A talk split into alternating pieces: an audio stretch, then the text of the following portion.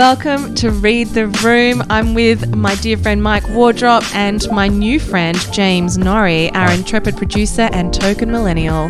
Post millennial, I should say. He's almost 26 and has opinions for days.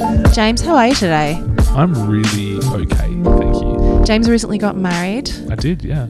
and he had barramundi at his wedding, Yeah, I did. which I think is a weird flex. It was but okay. delicious. It was fantastic. Yeah. Well, that's great. Well, enough about you, James, but we are very grateful for you.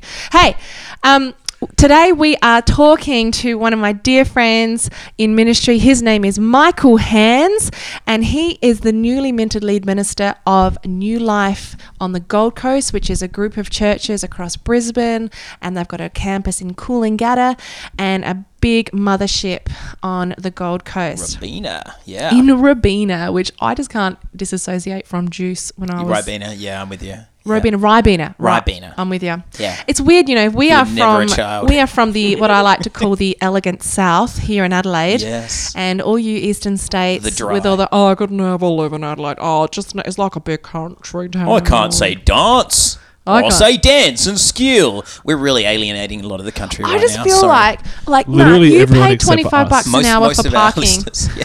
We love you guys. We love the eastern states, but Please we don't. support our tourism. we have great wine country. We really do though. We also weren't settled by convicts. We have quiet suburbs. Do you feel like the Really east, every quiet time a South suburbs. Australian says Quiet that, the city. eastern states are like, "You guys suck." you weren't settled by convicts because no one wanted to go there. Ugh. and it's just like we are the reason they hate us. Lutherans. Lutherans. We are the one percent South Australia. Yeah. I'm talking as a population percentage here, of course. Yes.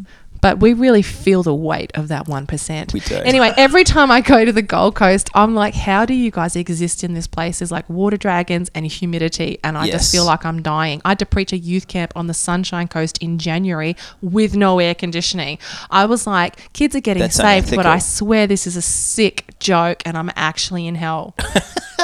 Well, I almost lived in Brisbane. Like we were really close just before we launched Encounter. Before you saw sense. Before we saw. Sense. Well, it was really stinking hot. So we went up there for a um, job uh, interview. Uh, we were sort of on the final interview steps in, in a in a south. Uh, I don't know. I, guess at Brisbane. Let's just say a Brisbane church, and um, it you know it was it was all going pretty well, except for the fact that my wife was sick as a dog, and so we were gathered meeting the elders of this church who were kind of grilling us on who we were as people, on our theology and understanding.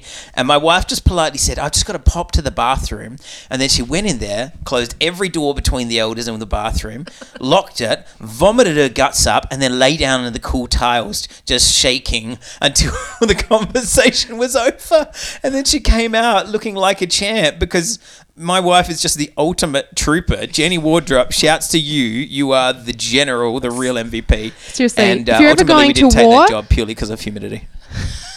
Not true. if you're ever going into battle, a war of any kind, um, take Jenny Wardrop with you. Take you. the general. Would recommend. She gets great Yelp reviews. She does. She does. But Mikey is a, a brand new lead pastor, and he's transitioned from being a campus pastor. He was the youth pastor. He was an associate and associate and sort of campus at the same time, and then back taking over the mothership on the Mm. Gold Coast. And so we talk a lot about that. What it's like to lead such a large church at a young age, and, And he's a baby. He's a baby. I think he's like 32 or something now. He's a young'un. He's and, a young. Uh, he's married to Sarah. Leader. They have a beautiful young son named Archer, who's Yes. about 18 months old now. Yes. And um, and they're going great guns. But honestly, Mike is one of those people who's totally unassuming and he is completely humble and always Yeah. talks himself down. But the guy is one of the most phenomenal Bible communicators I've ever listened to. Yes. He's the real deal. Yes. And um, we are so excited to present this conversation with Mike Hands to you.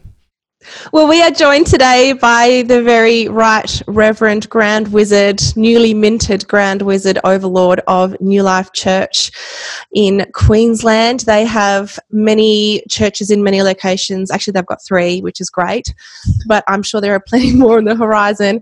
And Mike is this fresh faced little infant, amazing, the most capacity you've ever met in a 30 year old. 31? How old are you now? 31 and a half. 31 and a half. So you're, Young 30, enough to Remember you include were- the half. you're Yeah, you remember you were, you were eight years old and that half meant everything in the world? It's like, Mm. I'm, half, Mm. I'm halfway through. Yeah. Mike's there. now 39. How old are And you? a again? half. I'm 31 and a half, Interesting. and I'll never be a day older. Debatable.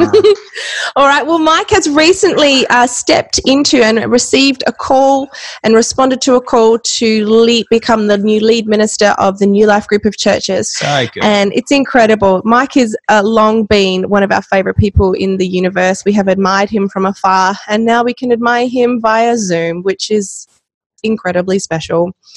And Hours from lockdown. Yes, so Mike was the associate pastor and also the location pastor of their new Brisbane plant, which is only a couple of years old. So that's your Not baby. even, right? And you're abandoning your baby to go and pastor a megachurch. You heart That's exactly how I would phrase it too. Yeah, that would be well- the wording I would use. put that on socials. it's going to go down a treat. And- How do you feel about that, bro? Just, I mean, not not about the abandoning, but you know, as a fellow church planter, that that'd be hard. Yeah, no, it's really rough. It's um, number one. Thanks for having me today, guys. I'm likewise deeply affectionate of you both. I think we've all walked a journey together for a long time, so it's stoked to be here and just chat through ministry and life. But yeah, it was part of the decision. I'm in a really good place with it now, but when we when we were processing it, it was one of the heartbreaks, heartbreaks of it all. You know, for the last five years, I've been associate pastor. and For the last four, three, four years, been associate pastor at New Life, and in some way, have kind of been preparing for a sense that Stu might leave, but really didn't feel a sense of, of a call to it, Mm. or that was the next step. We really were excited about the Brisbane church plant. And so when we sensed that God was kind of saying, hey, this might be something you guys should apply for, and we, we discern that with our mentors, and we did, yeah, man, we, we cried a lot. Um, we, we it, it was deep mourning for us because we fell in love with the city. Mike, you would know this. When you plant a church, you don't just fall in love with your church, you fall in love with the place it's planted. Like you know the streets, you know the people, you know the culture. Um, you sell out, like you you die for that place. Yeah. And and so it's a little different. When I left the Gold Coast, I left a team ministry that was like established, you know, as, you know, couple of dozen people and staff. When I'm leaving Brisbane, you're leaving you're leaving an infant and you're leaving something that uh, you have carried and birthed um, with the Holy Spirit for such a time. So it's not been easy. Um, however, Sarah and I are really convinced uh, when we're just praying about it that the next thing for New Life Brisbane, the, the next pastor that we're looking for at the moment, as, as, as hard as it is to acknowledge, is we actually believe it's going to be better and it's going to be uh, the right. And that was a big piece the Holy Spirit gave us is that whoever God's now, as God called me into this, he knew who God's going to call into that. Um, and so letting it go is to recognize I may not be the best person for this next season. Yeah. Um, and that's humbling in and of itself. Do you wonder if you hadn't done the Brisbane plant that you would have been ready to? Can you just put that coffee cup up again, you Christian person? No, story behind this. We I'm going to punch This you is in the face for drinking out of This is our cup. Favorite love coffee cup. This is our favorite coffee cup at New Life. And the only reason it's got nothing to do with the words and everything to do with the capacity. It's the biggest coffee cup we have. So we all fight What's over your it. preferred we call it the capacity? Jesus cup. It's incredible. Um, James, Bigger pass capacity doesn't mean better coffee, just FYI. no, it doesn't. I'm actually not drinking coffee at the moment. This is tea. Uh, See, I'm I just bought a series of 450 ml coffee cups because I want a big cup of tea, and I feel that deeply. Mm. So I'm really glad. We're just we're all about the big issues here at Read the Room. Can I, can I can I dig in? I've been off coffee for a month, just so if you, you know, don't dig into that, but it's, been, it's a big deal. Are you fasting, or are you just trying to de-Brisbaneize yourself? I'm living healthy. That's what I'm doing. Really? Coffee's good for you. Antioxidants. Sure. Don't ask me any more than that. I haven't thought about it. So sorry, than just to get back to that question, was Mike, do you feel like if you hadn't, you and Sarah hadn't gone to Brisbane, that you would have not been in that place to receive the call to come back just a couple of short years later? Because I Oh, remember without a doubt. Yeah. when you were just starting the Brisbane thing and you were sending, having your interest meetings and you were like, yikes, this is huge, but we just know it's for us. This has to be us to sort of step away from sort of the mothership for a bit. Mm. Yeah. Or were you a bit like, God, what actually is going on here? Yeah, I know. Uh, like when we left Brisbane, we, we were when we left the Gold Coast for Brisbane, um, we were fully intending that this was going to be five to ten years at, at minimum, and we said that to God. We were just like, like we're here. Like we we had no heart to come back to the Gold Coast. Um, and one of the clarities God gave us is that we said God five years. God didn't tell us five years, and that was a really good distinction for us in that moment. Yeah, but Um, God, no, am I right? Yeah, flip. You know. Um, You're not my real dad. I, I think I think when you, because I, I started at New Life as the youth pastor when I was 23 years old, and then I was youth and kids pastor, then I was generations pastor, then I was associate pastor, then I was New Life. So, so like I was a son of the church, right? Like I was just brought through. Yeah. And I don't think it would have been helpful for me or the church to have stepped into this role, having not left and started something that had grown to some form of maturity, um, because it would just, it would have just felt like he's just he's just done the next thing. Like spiritual. Um, so anyways, yeah, but then I think the more important thing for me is is what church planting teaches you. I think everyone should church plant at some point because um, I've never known how weak my prayer life is until I've church planted. Yeah. I've never known how weak my theology is until I church planted. Yeah. I've never known how um, unable I am to pastor and my my lack of a shepherd's heart until I church planted. Um, when you lead in team ministry, it becomes so easy to make up for each other's gaps. When you church plant, the first week, you've got no one there that can make up for your weaknesses. You are the pastor. And so it's like, if I don't shepherd, if I don't hospital visit, if I don't ring, if I don't, you know, post on social media, no one's going to do this stuff. Social media one's a weird one to throw in amongst the others, but but it's real. And and so I think what I've learned over the last couple of years is probably regaining the heart of what it actually means to be a pastor again. So now I'm sitting back into like, you know, the Australian version of some form of a mega church kind of a deal. Um, you don't step back in thinking I'm a leader, I'm an executive.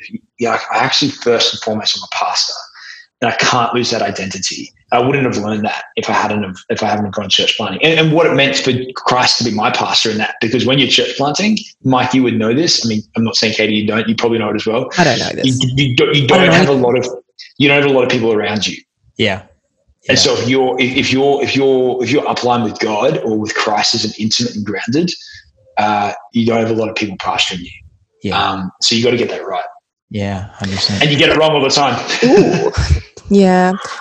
One thing I'm interested in is that because you were, like you said, a son of the church and you were clearly Stu's beloved, um, you are Stu's beloved, Stu Cameron, um, out, outgoing. Um, look, he's only human. Um, but um, I, I, suppose I'm interested in asking the expectations question because, um, you know, you talk to anyone about Mike Hands and they'll talk about your capacity, your preaching gift, your ability to, you know, chisel jaw, chisel jaw, all of the things. Um, but you, you, know, how do you feel the weight of those expectations coming back into new life? Do you feel uh, coming back in, I suppose, to this new role? Do you feel the pressure of that? Do you feel because when we we first talked about it when you res- took the job you said how you just feel too young completely under equipped and i'm just like going lol yeah we're all going to die if that's what mike yeah, Hands yeah, is yeah, saying yeah, that's right we are the virus you know so like i don't know talk to me about that a lot has to do between the difference. Well, I mean, let me answer it. And so, an interesting thing is you go through this process called a JNC when you get this kind of a job. And I would, you know, we did ten hours of interviews to to to work out if this was for me or not. And I'd answer a question and then they would go, that wasn't what we were looking for. Let's ask the question in a different way. Like, oh, great. So if I don't answer it, just ask them in a different way. I'm used to that kind of feedback. But um, a lot of it's about self uh, self assessment and public perception. And one of them is really important. The other one you need to forget really fast. And and um, I think for me, I've had to be really clear about what's an accurate understanding of what I can do.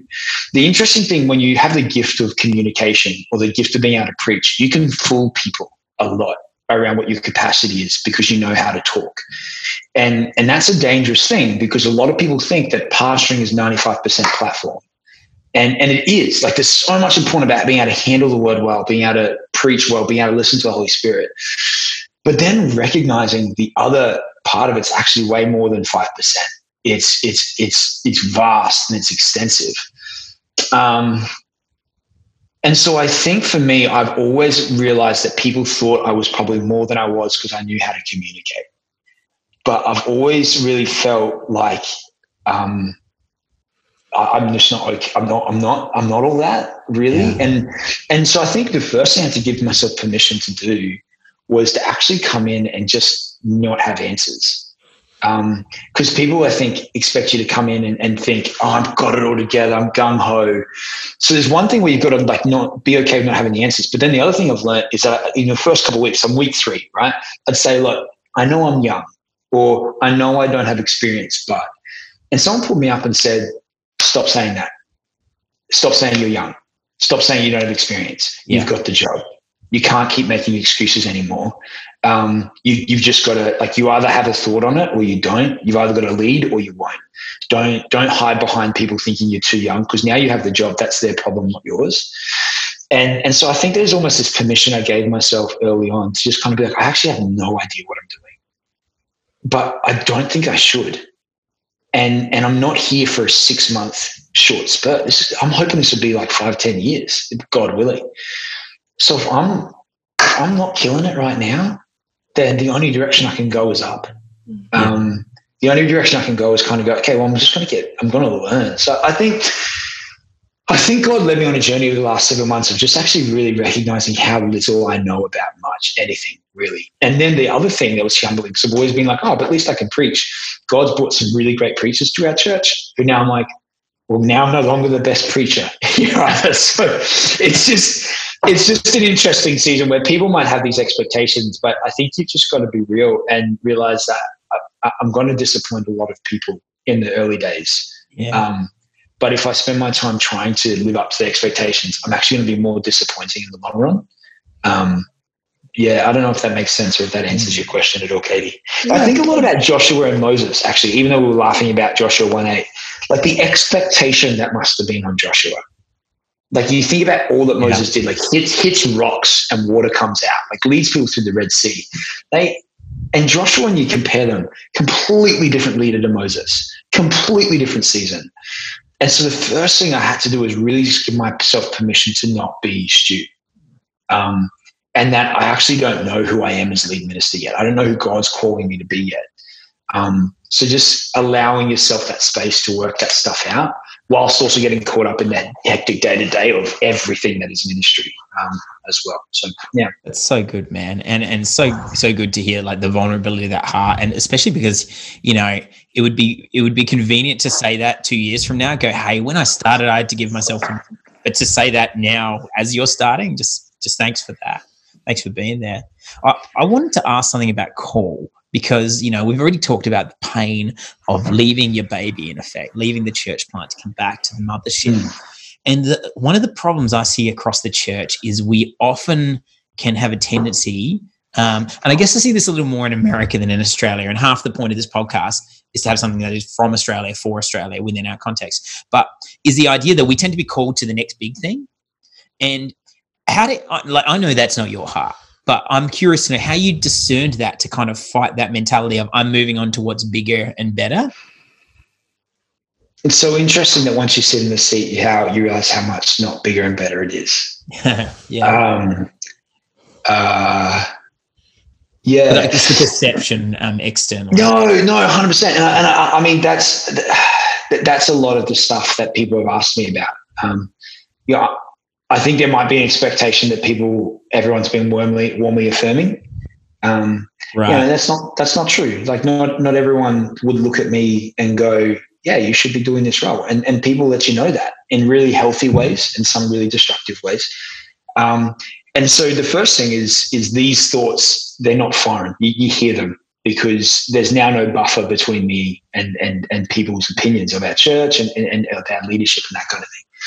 The bigger and better thing I think is- I, I I think you you just can't play that game.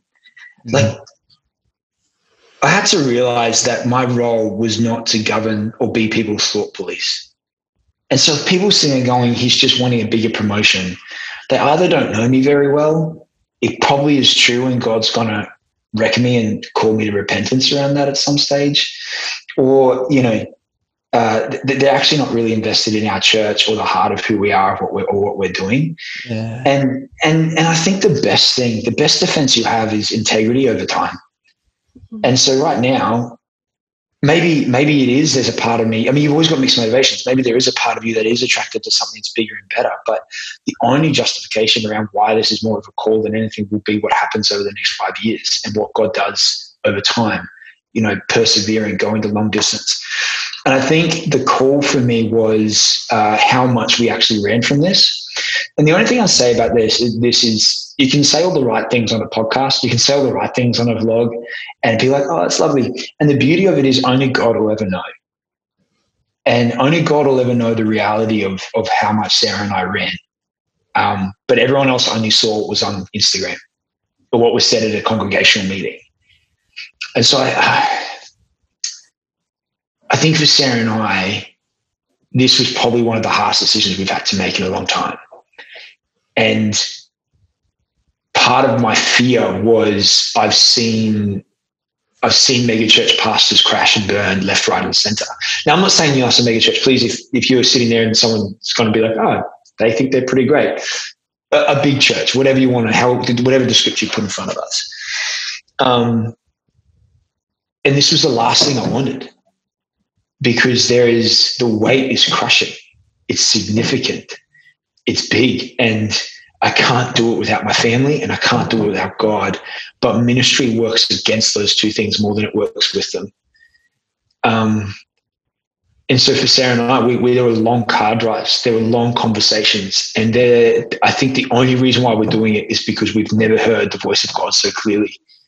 Um, there was a day when when Sarah and I were offered the position. Uh, while I was offered the position, and, and we were just driving to Brisbane from the Gold Coast again, and I, I said, I just don't know. I just have no peace. I said, I, I can't do this. I can't go again.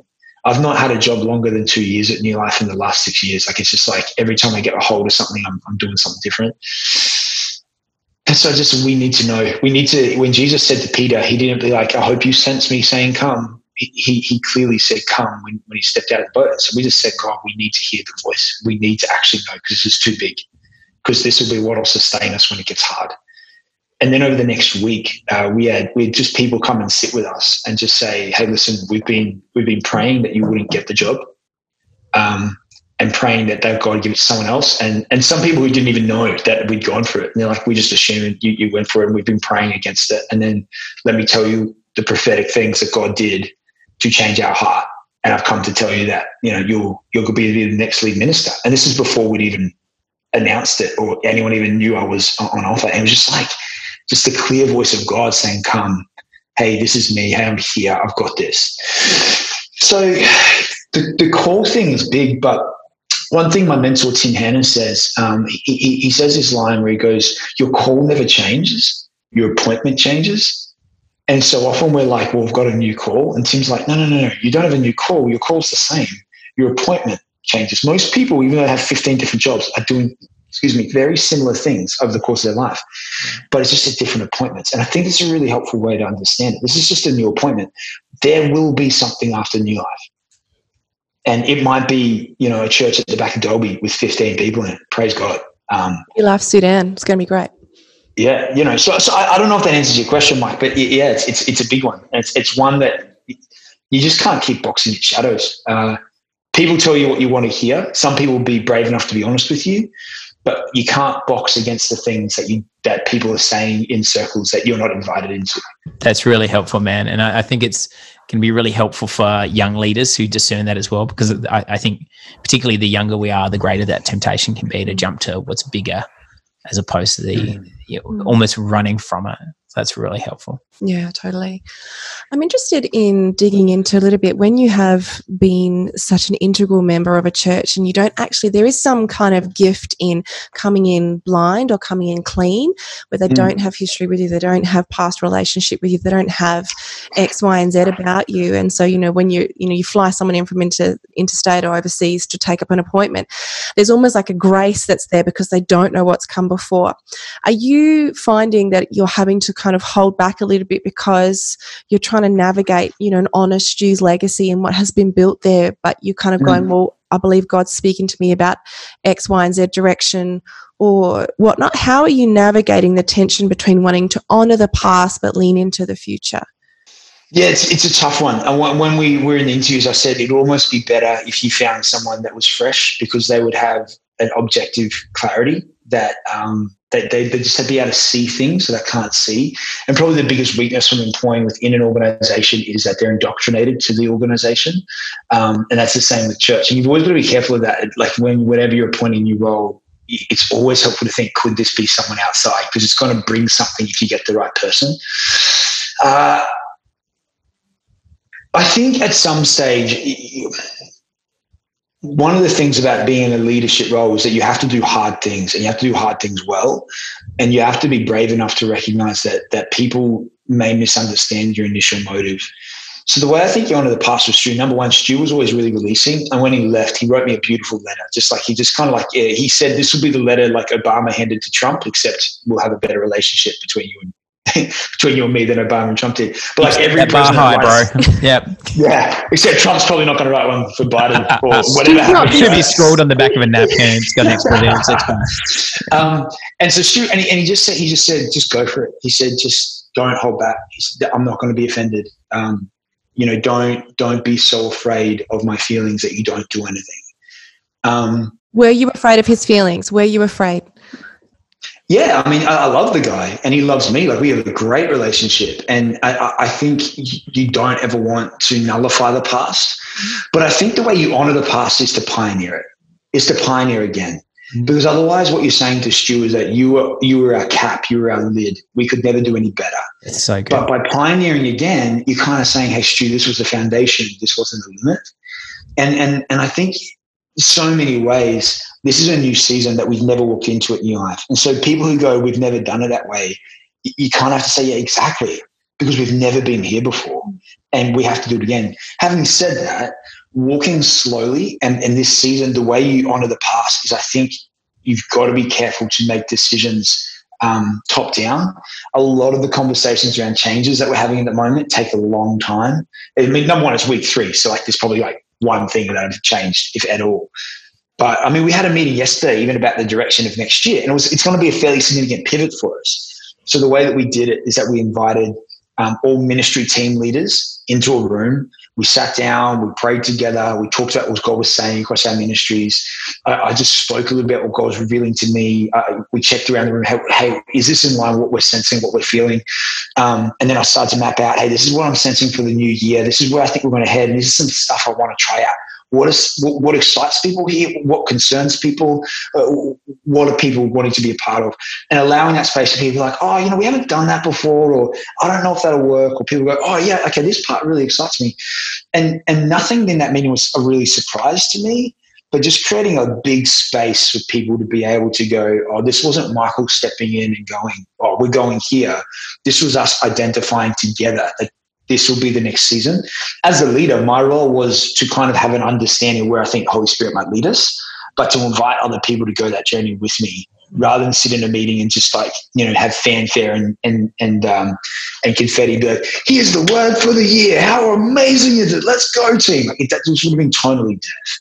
Like in five years' time, that might be where we're at. But at the moment, the team needs to know we're going together um, because there's been so much transition and change. There needs to be some sense of stability and buy-in from the team as well. So I, I hope that answers the question there.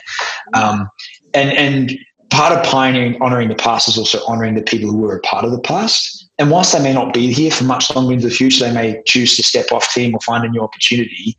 It's by actually going, hey guys, you know, at least right now you're in that seat. So what is your opinion? Like, what are you thinking? What what, what clarity do you have that I may not have? Um, and and having to teach people to see me in a different light now. So think people would see me, say things to me in hallways a year ago that no longer get said to me anymore. I'd get pulled into rooms with jokes that I don't get pulled into anymore. Um, I'm no longer the guy that you, you know, that there's necessarily part of all the mucking around. There's a shift. It's, it's a slight one. It's just happened, but that's important as well because um, it, it's just, well, I'm, I'm, I'm not who I was. I'm in a different position now and we, it's reinventing all over again. So it's an interesting thing. I'm learning. I might have it all wrong. We'll find out. It's massive. I love I love that though. The way you honor the past is to pioneer again, because that's that's a church planting mentality. In not only the sense of a building or an organization, but in the movement of the kingdom of God. The way you honor that past, and the way you point to it. So anyway, Mm. pioneer again. You're, you're, this is your interview, not mine. Um, Oh, I'm, I'll, I'll listen to you and Katie all day long. You guys can talk to each other. I don't care. and you know that given the chance we will talk all day long so let's not do that the the um what i want to ask you man is you've spent so long over the last decade uh, working with young people with youth and young adults my opinion is if you can preach effectively to a 16 or 17 year old and keep their attention you could probably preach effectively to anybody um, but i'm curious what are some of the trends you've seen in the engagement of young adults in particular, but also youth in church? And especially over these last couple of years, as you pioneered New Life Brisbane, you're in an urban setting, you know, you're in a capital city with, with all the different uh, accoutrements that brings. How did you, no, not how, let's just talk about the what. What are some of the trends that you found creeping into the church um, that needed to be dealt with, or the questions that people were asking, or the wrestles that people were having in that sort of, particularly that 17 to 25 demo? Mm. Yeah, 17 to 25, it's such an interesting age. Hey, it's like when you, you question everything and your whole identity changes and Yeah. you make all some of your worst mistakes. Transition Um, central, hey? Yeah, transition central. We should do a podcast about our worst mistakes between the ages of 17 and 25. That's going to be all our material for the before and after parts of these podcast interviews. We can't just do that in one pod. Yeah, we need that. Oh, wow. That'd be great. I would, I would, I would definitely listen to that. That'd be amazing. I'm sure Katie Isles has stories that need to see the light of day. But having said that, um, I mean, I think I, I think it's a really interesting question. I, I I think the loneliness factor is one of the biggest things I'm seeing across. And this isn't new. You, you look at any Barna research. I mean, the three of us were all involved in that that um that that panel that came and visited around all the different parts of the country that talked about this stuff um, with with uh, the guys like Mark Sayers and Katie. I'm pretty sure you ran the thing, and, and we talked a lot about the idea that we're experiencing a disconnection from social and an emotional connection like never before, but they've never been more digitally connected. I remember I was sitting with Mark Sayers. Um, the one time this has ever happened, I don't know Mark, and Mark does not know me. We are not friends. This is not a name drop, but just had a moment, just like when everyone had to turn to someone next to them, and I weaseled my way next to him. And I asked him about the digital connection stuff. And I said, Are you concerned that people are more digitally connected than ever? Um, but loneliness and anxiety has never been higher. And yet, churches seem to be making their main strategy digital connection. And he, he said, "Yeah, this is this is a mass issue because it's a it's a bad correlation between cause and effect. Um, we're seeing everyone go online, particularly between the age of 17 and 25, and we're chasing them. Yeah. It's almost like we're chasing them into the very drug dens that are causing their addictions in the first place and not asking them to leave. Um, and, and wondering why anxiety and loneliness and instability of identity is so prevalent when we actually don't teach people healthy healthy consumption and spiritual practices around digital stuff. So I think one of the biggest issues for the church heading to the future is the place of the digital ministry um, in our church life because 17 to 25s have consumed it better than anyone else has and they've been left found wanting. But the church isn't giving them a better option of formation. That's it. That's the thing. If there's no compelling alternative, why would they? And I think that's the thing. And I think we spend so much time asking the wrong questions or making value judgments, interpreting rather than understanding. And we just shoot Yeah. ourselves in the foot because he's, you know, I don't know why we're expecting a 17 year old to have enough agency and a fully formed frontal lobe even Yeah. to kind of go, this is what I need. They know how they feel, but they don't necessarily know what they need. So you know? don't think starting Facebook is the answer to meeting the I love it. I love it. of 17 Yeah. 25 year old? Love. I hope that was a joke we wrote down and and and and, and practiced. That was No, I'm pretty Yeah. sure it's a real thing. But on this, but but on this, just Katie, like I, like I, I even wonder with what you were saying, um, like we, when I'm the least on social media, it's when my life is the fullest. Oh. Like when I'm doing stuff, Mhm. and and it's like we, we don't invite young people to do anything anymore. Well, we You know assume what I mean? they don't want to do it. This is the thing. Yeah. Like we we assume that they're not interested, but really, literally, all they want now. Like every day, we have different young ads in our house. Like they literally just let themselves in now, and I'm Yeah, like, oh, I probably should change, but also I don't want to. And it's like, but they just want to hang out and they just want to do things, and we love it, and we laugh more, and we do life together, and that's not like whatever. It's just we can't come with these assumptions. Like the older people i remember this beautiful older woman at church was like oh i'd love to help out with the younger people but i don't want to push in you know? And you've got these younger people who are going my nana died or i don't know and they and so there's we just i think that it, that one of the major major major pushes that we need to have as the church is learning how to bridge build and not just in a token way, but actually to push um, and so that we're always creating those safe third spaces, that alternative space where a young person doesn't just feel compelled, but they feel safe Yeah. to go out from behind the screen, to cross that bridge and enter into, you know, a compelling alternative. And I think that, um, you know, yeah, that is characterized by laughter and richness and honesty and vulnerability. Like, you know, these guys see me and my husband fight over choosing a kitchen bench top and why didn't you this and why did you take money out of that account and yada yada. Um, So and you guys seeing? Are you are you seeing those spaces? Like, so Mike, you go to church plant, so you're going to be filled with young ads in a church plant. And Katie, you guys probably have one of the biggest young adult ministries of most United churches in Australia. Um, like, how are you seeing these spaces played out in your churches? Well, one of the things I push against big time is is just the idea that uh, the future of the church is digital, um, just as a Mm. broad principle. I mean, there's there's definitely going to be parts of it, of course, but we came back from the first COVID lockdown, and our numbers had almost doubled from people who just wanted to be in the room with other people. Yeah. Some of them aren't Yeah. Christians. Some of them are bringing their non-Christian friends along. They're not even necessarily wanting to explore faith, but they are desperate for community. And there was enough of, of something going on, that compelling nature that Katie was mm. talking about to go, oh, there's something going on here. Like I would say it's the Holy Spirit at work. I would say it's the nature of the body of Christ in action. But mm. for, for those people, they were like, I I am willing for the first time in my life to own my loneliness, to press into a, a cry for community, and to step out of my comfort zone and into that, even if it's something I don't I don't know I like very much. What's it what's it been like for you, Hawksy? Um, I'll be honest with you, I was terrible at lockdown. I did not do isolation. I was really peopled out after I quarantine. this. I remember you FaceTiming in the middle of that. That was bad. Yeah, you had people over your house. Yeah, but like it just we just and you know and it, it really annoyed some people and I think you know I don't even disagree with them like because there was just always people at our house and like my the police are officer like, to find me. I was like, I doing was disagreeing with you, bro. yeah. Lockdown's a loose term. So uh, I think here's what I found. I found that the in COVID the older generations became flakes. Is what I noticed. Yeah. That sounds like a very sweeping judgment, but I noticed a trend toward that end. So our regular kind of stalwart people that you would always be able to rely on were nowhere to be found, and our young ads were uh, very present, and there was a really strong culture there of connection and follow up and community and they were fine with the Zoom thing and this and that. So when church came back, it was like they didn't really miss a beat. So kind of like Mike, our you know, particularly our evening service has grown. Um, and it's interesting watching our morning services, you know, like the, the attendance is so patchy because our regulars aren't regular anymore. Our regulars are irregular. The only thing that's regular is that new people come every Sunday Mm. and they come on time and our regulars struggle in in the first two songs. And, you know, it's weird. Yeah, likewise. Uh, old, old people have always been struggling with uh, regularity, though. That was a bad joke. That was such a bad joke. Hey, That was such a bad joke. That was almost as bad as Facebook. Oh Um, man. Facebook's not a joke, man. I'm pretty sure that's a real thing. Ah, someone Is it should not? definitely Oh, burn it down. our producer You know, you know what's interesting though. You know what's interesting. I, I mean, I don't know what you guys saw in lockdown, but anecdotally, people who had spiritual disciplines established before lockdown thrived.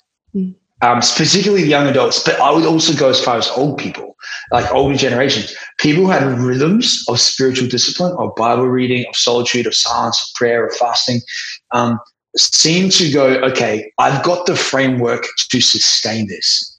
I've got the framework to actually keep going. People who their spiritual discipline was church attendance have found it harder to come back.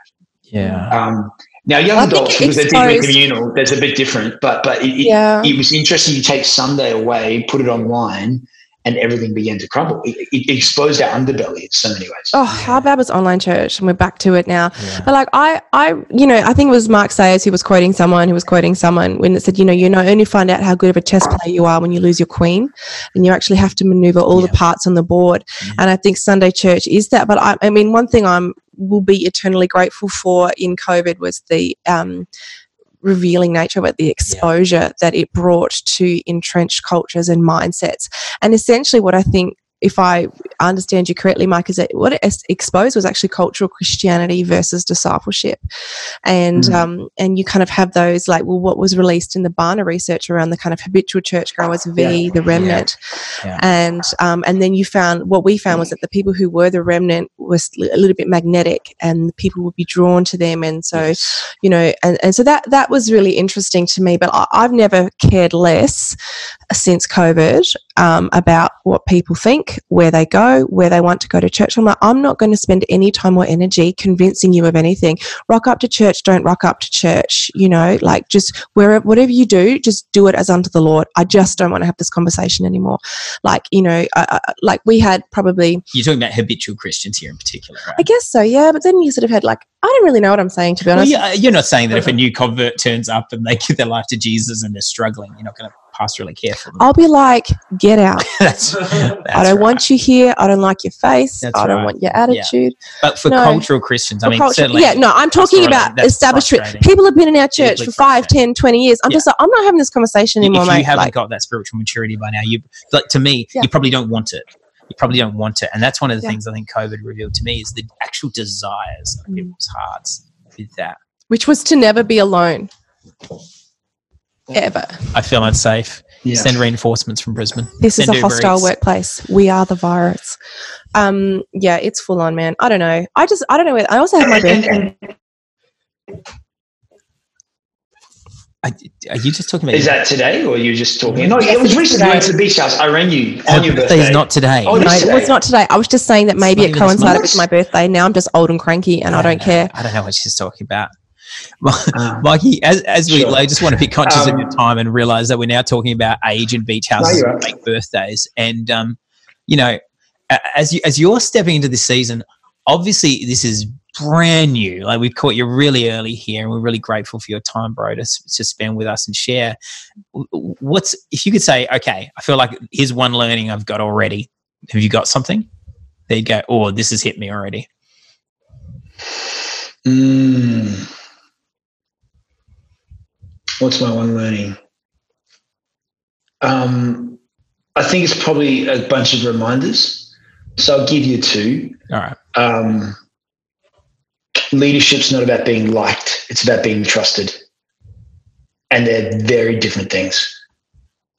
Um, Great. uh, and and I think when you look at Jesus, his his opinions, his leadership, the way he served, he wasn't focused on people liking him, but but you could trust the authenticity and consistency of his character and his integrity, and um, I think it's important when you step into to leadership to recognize people may not like you, but they don't need to. They need to be able to trust you. Um, and that's and that's big. You know, Craig Groeschel says that line. I didn't prepare that, but he says that line. More important than a leader that's right is a leader that's real. Um, and the reason is because people want to know what they're getting. I think the second the second thing I would say is this is early on. So this, this is this is more from John Mark Comer's book, Ruthless Elimination of Hurry. It plays around my head every day. Um, we're all becoming something. What is what I'm doing right now leading me to become? Mm. Because if I'm unconscious of that, if I'm not intentional about my use of my time, I'm going to become someone Christ never called me to become. And ministry is a great way of pulling your soul in the direction that it shouldn't be heading in because we're dealing with brokenness, both ours, our people's, the world's, and and we're foolish to think that we have anything but the right answer. Um, we have anything. We, we have the right answer, so we, we don't. Um, and so, just being really conscious that probably the most intentional thing I can do every day is question: Who did I become today? Uh, what what were my decisions leading me in those meetings, in those patterns of thought? I often think about where my mind goes. So I'm a lot of metacognition when I'm in my downtime. Where's my mind leading me when I'm not being intentional with my thought life? This is all part of who I'm becoming.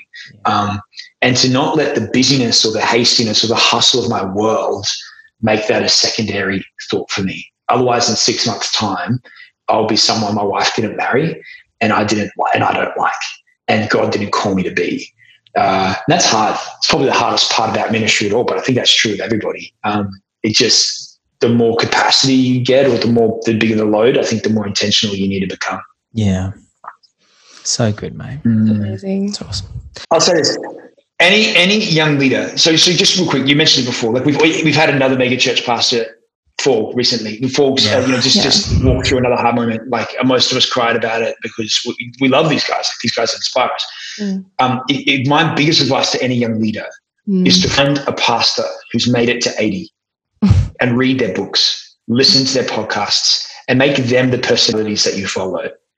Um, I didn't know this, but um, Gordon MacDonald, I didn't know that he had he felt like he had a fall from grace when he was 40 years old, um, and like had to get his marriage counseling and all this kind of stuff. Wow. Um, but he's been redeemed, became a pastor again, and like is now still walking with Jesus. He had like 80 or 90. Listen to Gordon MacDonald. Go read the work of Henri Nouwen.